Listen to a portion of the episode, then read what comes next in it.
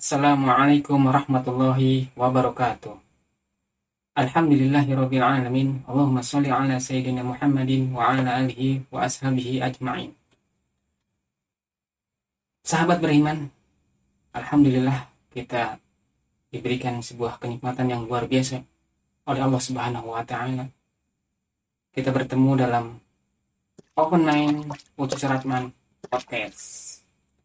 Baik, Mari kita buka dengan bacaan suratul Fatihah yang biasa kita lakukan sebelum kita membuka podcast ini. A'udzu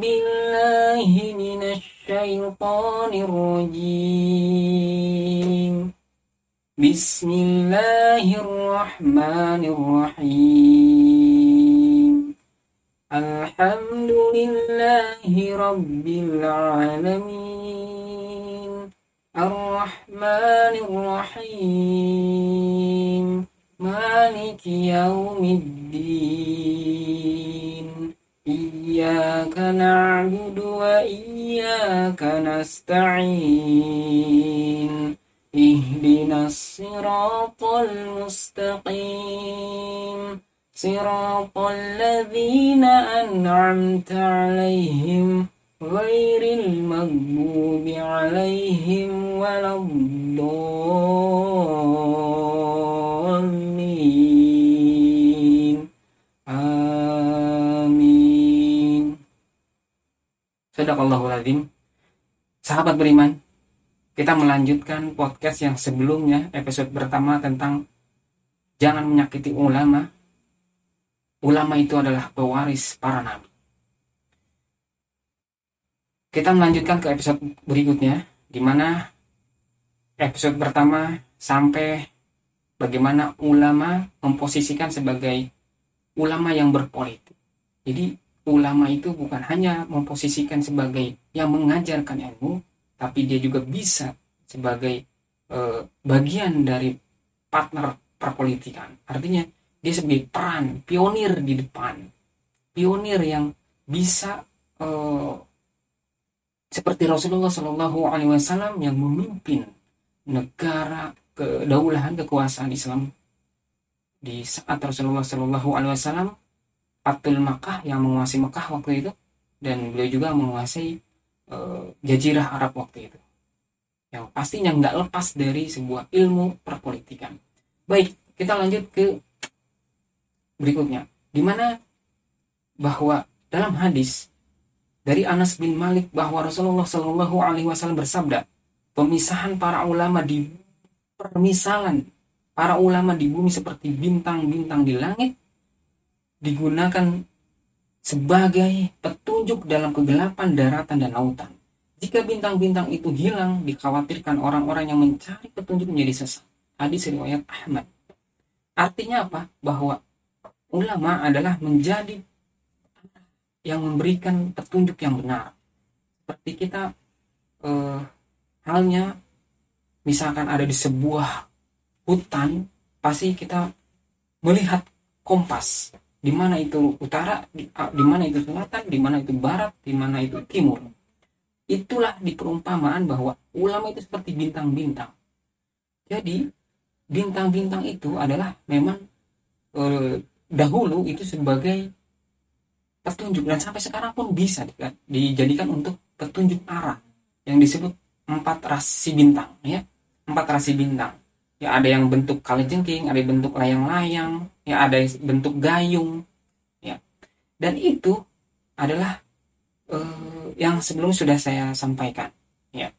Sebagai petunjuk jadi uh, bintang itu sebagai petunjuk di mana barat bentuknya seperti apa. Nah contohnya ada yang disebut namanya ras empat bintang rasi ini di antaranya adalah rasi bintang Ursa Mayor di mana dia menunjukkan arah utara. Ya, ditunjukkan dengan tujuh bintang.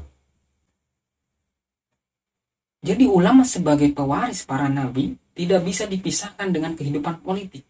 Roda politik kehidupan sangat ditentukan oleh peran para ulama. Dunia politik akan gelap, kotor, arah kebijakan tersesat jika ulama tidak hadir di dalamnya. Jadi sangat penting banget, jangan pisahkan ulama dengan politik, jangan pisahkan agama dengan politik, justru politik dan agama harus bersinergi, justru politik harus berlatar belakang agama yang pastinya terarah. Terarah ya seperti itu. Nah,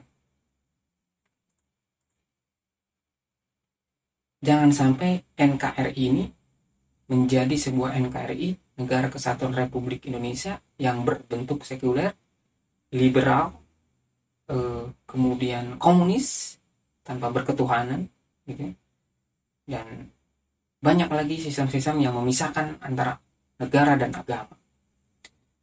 Seperti apa balasan Allah Subhanahu wa taala atau hukuman kepada orang yang menyakiti ulama, yang membahayakan ulama, yang bahkan membunuh ulama. Seperti apa? Kita lihat dulu bagaimana e, kita mengambil pelajaran tragedi yang terjadi di Masjid Palhudin di mana Syekh Ali Jaber mendapatkan tusukan yang alhamdulillah mengenai masih mengenai tangannya yang mungkin tujuannya adalah leher atau e, jantung. Nah, Syekh Ali Jaber ditusuk seorang pemuda saat mengisi acara wisuda di Masjid Falhudin di Lampung. Ulama ini ditusuk pemuda yang tidak dikenal hingga mengakibatkan luka di lengan kanan hingga harus mendapatkan perawatan medis. Syekh Ali Jaber pun melihat detik-detik dia ditusuk di di atas panggung. Saat itu ada seorang pemuda lari ke atas panggung. Alhamdulillah, saya sempat melihat kalau tidak mungkin tusukan bisa kena leher atau dada saya, katanya. Dari keterangan di interogasi jemaah, pemuda yang menusuk Syekh Ali Jaber itu mengaku bernama Alvin. Pelaku kemudian diserahkan ke Polsek Tanjung Karang Barat Kejadian tersebut mengejutkan jamaah yang hadir pada acara wisuda Hafiz Al-Quran tersebut. Sebagian jamaah, para ibu-ibu dan remaja pun, remaja putri yang menyaksikan peristiwa berteriak. Tiba-tiba saja, lelaki itu naik panggung dan mengunuskan pisaunya ke arah Syekh. Semua terkejut histeris, kata Wati, jemaah remaja putri, dikutip dari suara.com, sinar lampung. Dari sinarlampung.com. Kemudian Kapolsek Tanjung Karang Barat AKP David Jackson menyatakan pelaku sudah diamankan polisi dan sedang menjalani pemeriksaan. Ya, sampai saat ini nggak tahu kabarnya seperti apa. Semoga mendapatkan keadilan dan dihukum sesuai dengan hukum yang berlaku seadil-adilnya. Nah, kita akan membaca Sebelum kita mengarah bagaimana Allah Subhanahu wa taala memberikan hukuman terhadap orang ya, balasan kepada orang yang menyakiti ulama. Itu kita dengarkan cuitan-cuitan yang ada di medsos. Oke, sahabat beriman, salah satu tokoh yang mencuitkan adalah wakil ketua MPR, yaitu Hidayat Nur Wahid. Lewat akun Twitter centang birunya, yaitu dari HM A Nur Wahid. Ia menulis cuitan begini. Syekh Ali ditusuk. HNW, jangan kaburkan pelakunya sebagai orang gila. Tanda petik, eh, tanda petik orang gila. Netizen saja bisa menggugah, meng, Netizen saja bisa mengunggah foto-foto si penusuk lagi selfie. Jadi ada netizen yang mengunggah foto-foto si penusuk lagi selfie ria dan makan bakso pula. Polisi agar usut tuntas berikan sanksi keras agar negara hukum tegak dan umat tidak selalu cemas. Itu dari Hanoi. Ya, artinya jangan langsung diponis. Penusuk itu gila masa makan bakso selfie. Nah seorang gila bisa begitu ya? Oke usut tuntas. Kemudian dari pemilik akun twitter Admir underscore M416 menyeletuk begini.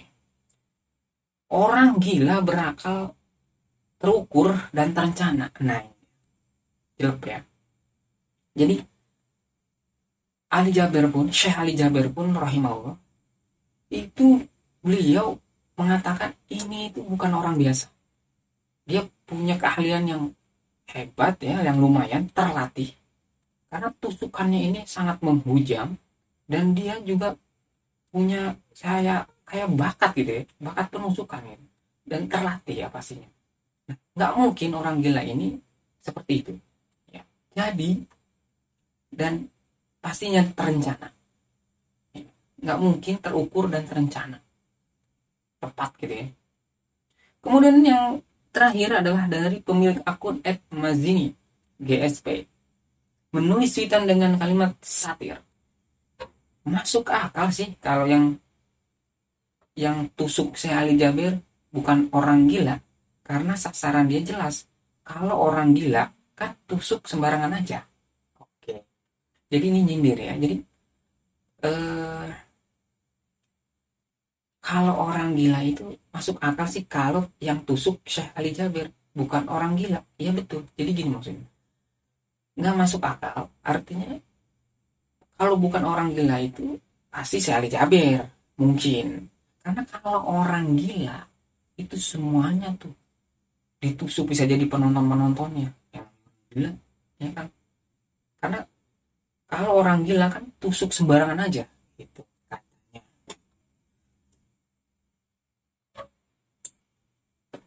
Oke baik sobat beriman. Ulama adalah orang yang wajib kita hormati. Karena kedudukan mereka di tengah-tengah umat dan tugas yang mereka emban untuk kemaslahatan Islam dan muslimin. Kalau mereka tidak mempercayai ulama lalu kepada siapa kalau kita nggak percaya ulama lalu siapa yang kita percaya presiden menteri menak menteri agama hmm. mungkin ya oke okay. ah. baik jadi ulama adalah yang harus kita hormati. Kalau kepercayaan telah menghilang terhadap ulama, lalu kepada siapa kaum muslimin mengembalikan semua problem hidup mereka dan untuk menjelaskan hukum-hukum syariat pada siapa? Pada saat itulah akan terjadi kebimbangan dan terjadinya huru hara. Ini diambil dari sebuah kitab Al-Azwibah Al-Mufidah halaman 140 Allah. Nah, sobat bersi, uh, sobat beriman, kita lantas akan sharing apa sih balasan kepada orang-orang yang membahayakan ulama sesuai apa yang disampaikan oleh para tokoh-tokoh dan ulama terdahulu. Ya. Nah, yang pertama dari Ibnu Kasakir Ibnu Asakir, ulama termasyhur dalam era klasik. Saudaraku, ketahuilah bahwa daging para ulama itu beracun. Kata pakar hadis sekaligus sejarawan dari Damaskus Surya itu, seperti dikutip dari buku Tasawuf dan Ihsan. Maksudnya apa? Apa artinya daging ulama itu beracun? Maksudnya, siapa pun yang telah memfitnah mereka, pembunuhan dan ini tuh fitnah nih gara-garanya fitnah ini terjadi penusukan ulama ini gara-garanya fitnah fitnah telah terjadi kemudian apa artinya daging ulama itu beracun maksudnya siapa pun yang telah memfitnah mereka pasti akan terkena nasib buruk bagaikan tubuh terkena racun oke pasti ada dalangnya ini pasti yang dalang ini kena lihat saja Al-Quran yakni surah Al-Hujurat ayat 12 mengibaratkan perbuatan mengunjing atau mencari-cari keburukan orang lain sebagai memakan daging saudaranya sendiri yang telah mati. Itu memperkuat di sini ya. ya. Maaf dalil ini memperkuat. Dalam Al-Quran surat Al-Ahzab ayat 57 dijelaskan tentang ancaman dari sang pencipta Allah Subhanahu wa taala atas orang-orang yang menyakiti Rasulullah Shallallahu alaihi wasallam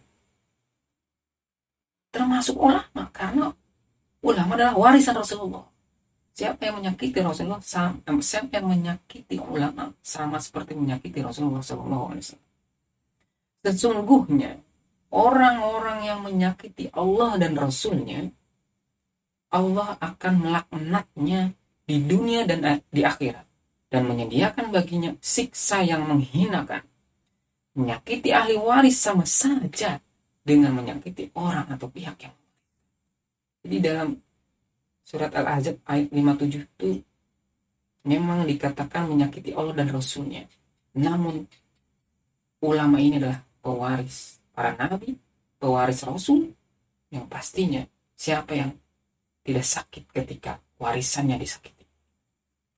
Dalam uh, kisah yang memang ini terjadi, dikisahkan waktu bahwa maksud ulama ini beracun juga ada sebuah kisah ya, seperti ini kisahnya.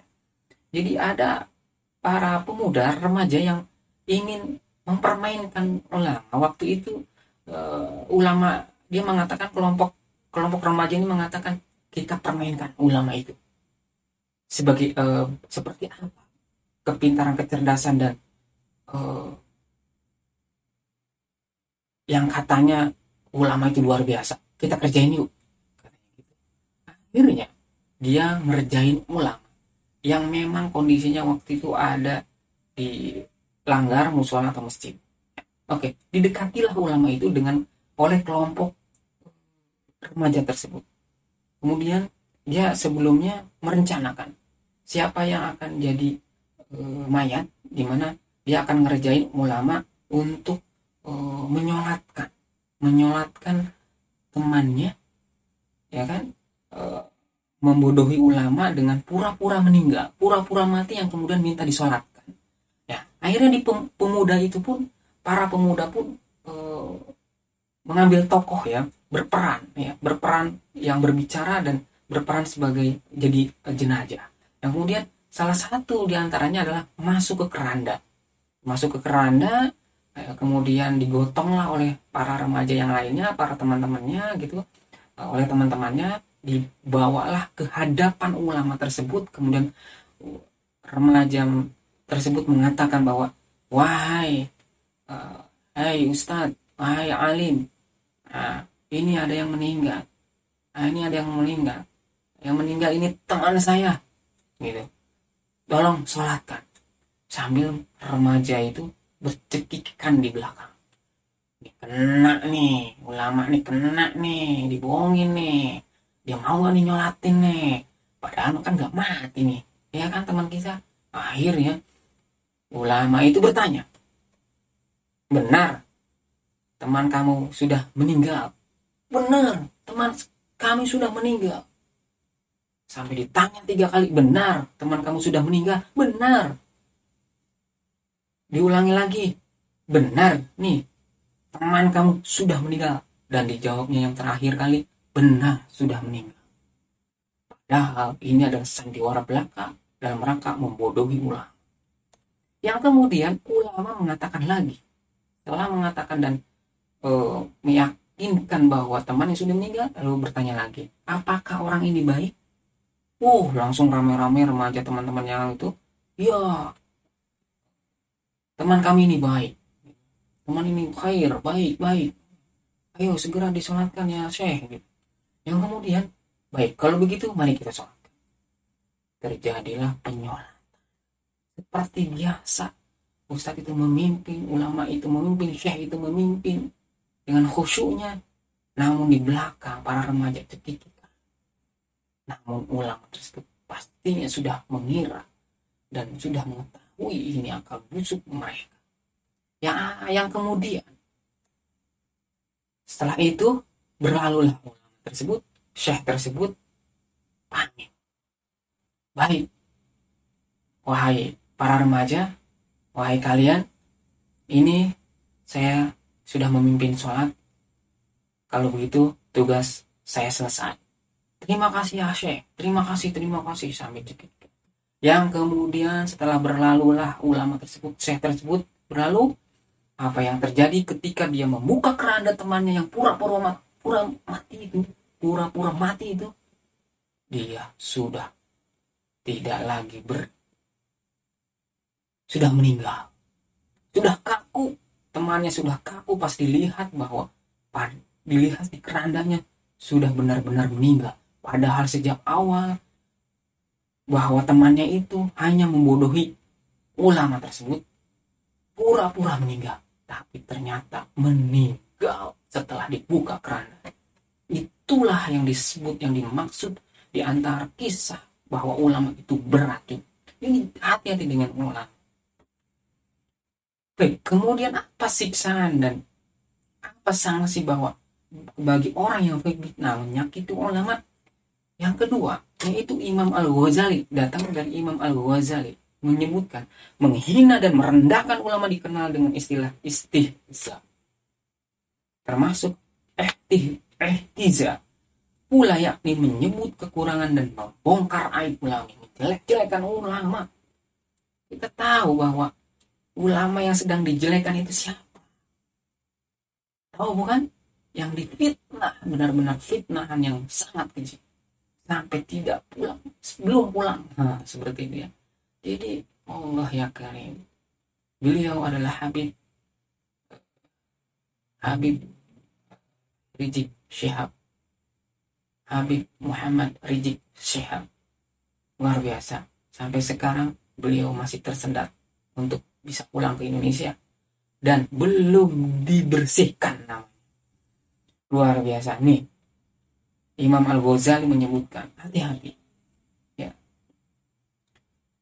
Termasuk ihtiza yakni menyebut kekurangan dan membongkar aib ulama serta membuat orang lain menghinakannya Berikut ini beberapa hukuman ataupun ancaman bagi mereka yang melakukan istihza, menghinakan, membongkar dan menjelekkan nama baik ulama. Yang pertama, dihukumi sebagai orang yang munafik. Maksudnya apa? Merendahkan ulama dihukumi sebagai salah satu cabang kemunafikan, bahkan termasuk sifatnya orang-orang kafir. Jadi ingat ya, orang kafir dan orang munafik ini sama dan hukumannya emang sama ya bedanya memang orang munafik itu mengaku muslim di luarnya saja kulitnya saja. Tapi di dalamnya itu sesungguhnya dia mencelakai mencelakai ulama membenci Islam menggerogoti dan merusak Islam.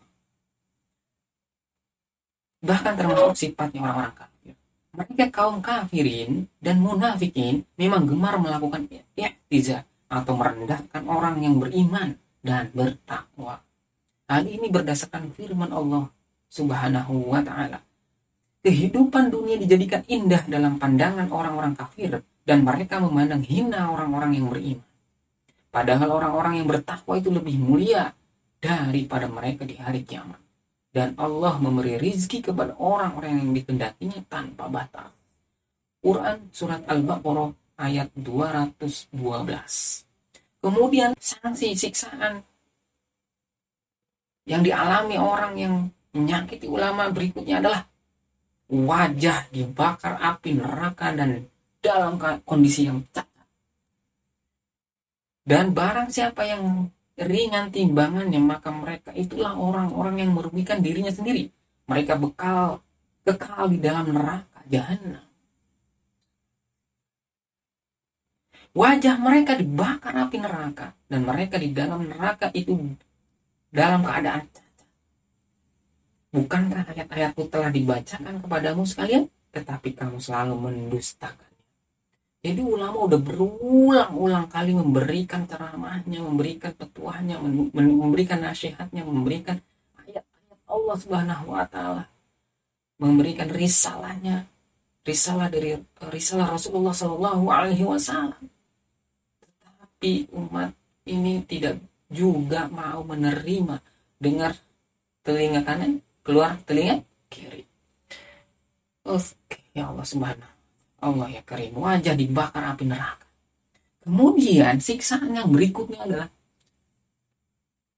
memfitnah ulama berarti melecehkan Allah Rasulullah dan ingat melecehkan ulama berarti melecehkan Allah Rasulullah dan Al-Quran. Ini poin yang luar biasa. Allah berfirman, dan jika kamu tanyakan kepada mereka tentang apa yang mereka lakukan itu, tentu mereka akan menjawab, sesungguhnya kami hanya bersenda gurau. dan bermain-main saja. Ulama dipermainkan. Katakanlah, apakah dengan Allah, ayatnya dan Rasulnya, kamu selalu berolok-olok? Quran Surat At-Taubah ayat 6 ini. Asbabun nuzul ayat ini dikisahkan bahwa di masa Nabi muncul sekelompok orang munafik yang melecehkan dan memfitnah para kori yang alim, pembaca Quran yang sering baca Quran, yang berilmu. Ya syekh bisa dikatakan seperti Asudais ya kalau di zaman sekarang itu ya. Uh, Gomidi gitu banyak Arash, Arashim Arashid gitu. Uh, mereka memfitnah dari tersebut dengan berkata nah, memfitnah kori tersebut dengan berkata belum pernah kami melihat orang seperti para kori kita ini. Mereka itu uh, hanyalah orang-orang yang paling rakus. Makannya paling dusta perkataannya dan paling menakut di medan perang. Allah pun kemudian menurunkan ayat tersebut. Jadi mereka itu memfitnah uh, ulama bahwa ulama itu rakus Syekh itu rakus, Kori itu rakus, pembaca Quran itu rakus. Ya. Mereka itu ya penakut di medan perang nggak takut mereka itu. Ya. Itu yang ngomong itu orang munafik yang Allah katakan yang dalam yang kemudian Allah jelaskan di dalam Al-Quran uh, surat atau ayat 6, 65 itu ya seperti itu jadi ketika orang munafik itu mengatakan seperti itu mengatakan bahwa ulama itu oh, rakus, ulama itu oh, perkataannya dusta dan juga takut di medan perang. Kemudian Allah jawab dengan ayat Quran surat At-Taubah 65 bahwa itu tidak benar. Mereka hanya mengolok-olokkan, bermain dan bersendak gurau saja. Baik, yang terakhir. Hukuman apa? Berikutnya adalah dihukumi dihukumi zindik bahkan kufur. Seperti apa? Sebagian ulama kemudian menghukumi orang yang melecehkan dan memfitnah ulama dengan perbuatan kafir. Pelakunya dihukumi telah keluar dari agama Islam. Pendapat ini sebagaimana ucapan Ibnu Nuzaim dalam fatwa Lajnah Daimah disebutkan. Mengolok-olok ilmu dan ulama adalah kufur. Ingat, mengolok-olok ilmu dan ulama adalah kufur. Ancaman terhadap perilaku di ini amat keras. Orang yang membunuh nyawa seorang muslim tanpa hak, tanpa kebenaran, maka Allah Subhanahu wa taala mengancamnya dengan siksa berupa dimasukkannya ke dalam neraka jahanam, tidak akan keluar lagi abadi selamanya. Abadi di dalamnya. Siapa yang membunuh orang beriman, bahkan manusia tanpa beriman pun bisa dikatakan seperti itu.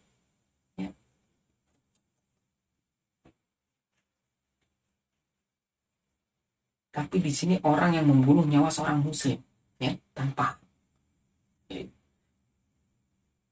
Sampai kalau membunuh bukan muslim dia juga mendapatkan siksa seperti dia membunuh semua orang di muka bumi ini. Tetapi ketika dia membunuh seorang muslim bahkan ulama tidak akan keluar lagi. Abadi di neraka jahanam Allah Subhanahu wa taala berfirman, siapa yang membunuh seorang mukmin dengan sengaja tanpa hak, maka balasannya ialah jahanam. Kekal ia di dalamnya dan Allah murka kepadanya dan mengutuknya serta menyediakan azab yang besar baginya. Udah lama di neraka jahanam. Azabnya sangat besar lagi. Luar biasa. Quran surat An-Nisa ayat 93. Baik sobat uh, beriman, alhamdulillah.